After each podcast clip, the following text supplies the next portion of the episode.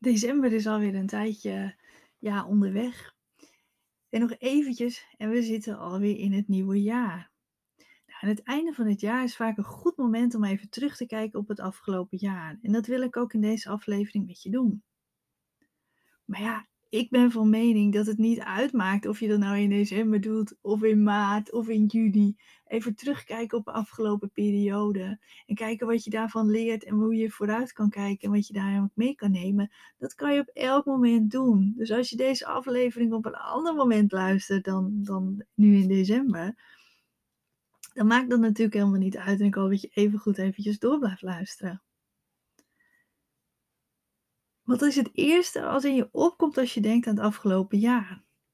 En schrijf ook eventjes mee, hè? Want dan kan je heel veel uithalen. Is dat dan iets positiefs waar je op terugkijkt? Ik hoop het natuurlijk wel, want ik weet heel zeker dat er heel veel mooie momenten zijn geweest. En als ik kijk, zelf kijk naar wat het eerst in me opkomt, als ik kijk naar het afgelopen jaar, dan ben ik heel trots op mezelf en blij dat ik het afgelopen jaar, afgelopen jaar zoveel mensen heb kunnen inspireren en helpen om beter voor zichzelf te zorgen. Veel liever te zijn voor zichzelf. En vooral beter dat ze met hun ademhaling en hyperventilatie om kunnen gaan. En dat doe ik natuurlijk met deze podcast. Dat doe ik in mijn, in mijn mailtjes die ik regelmatig verstuur, op mijn website, social media. En daarvoor kan ik steeds meer mensen bereiken eh, om uitleg te geven. Want ik merk hoe belangrijk dat is, die geruststelling te krijgen. En, uh, en ik ben daar gewoon heel erg blij om dat ik dat kan doen en dat ik dat mag doen. En dat jij naar me luistert.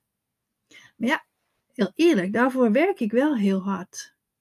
Daarvoor moet, ben ik ook wel echt aan het doorzetten.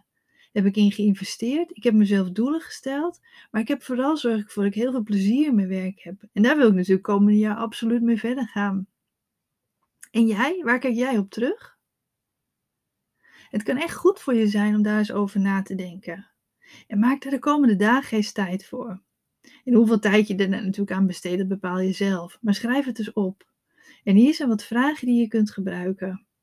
Waar was ik begin dit jaar en waar sta ik nu? Dan kan je gewoon echt um, ja, wat, wat feitjes opschrijven voor jezelf. Gewoon wat dingetjes. Gewoon niet te veel over nadenken. Gewoon schrijven. En wat was mijn positiefste, mooiste moment? Waar ben ik trots op?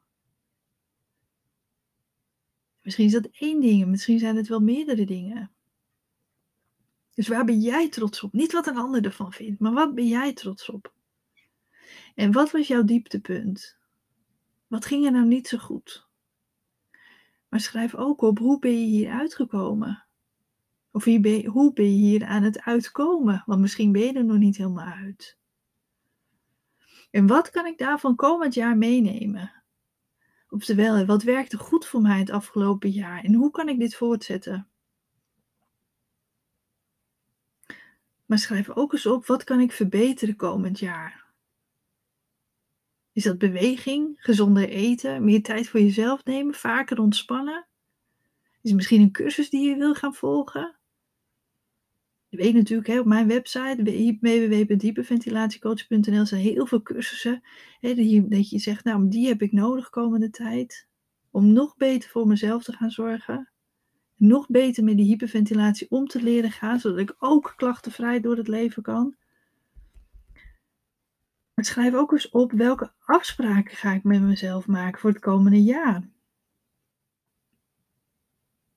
Waar wil je aan gaan houden? Schrijf dat best wel eens concreet op. Ik ga vanaf nu, niet vanaf morgen, vanaf één januari, gewoon meteen nu beginnen. Elke dag tijd voor mezelf nemen. Ik ga ervoor zorgen dat ik elke dag voldoende water drink. Ik zorg ervoor dat ik elke avond tijd voor mezelf neem om een ontspanningsoefening te doen. En belangrijk, maak je doelen klein en haalbaar. Over die doelen zal ik nog een andere aflevering opnemen. Maar de belangrijkste vraag is nu voor jezelf dat je op gaat schrijven.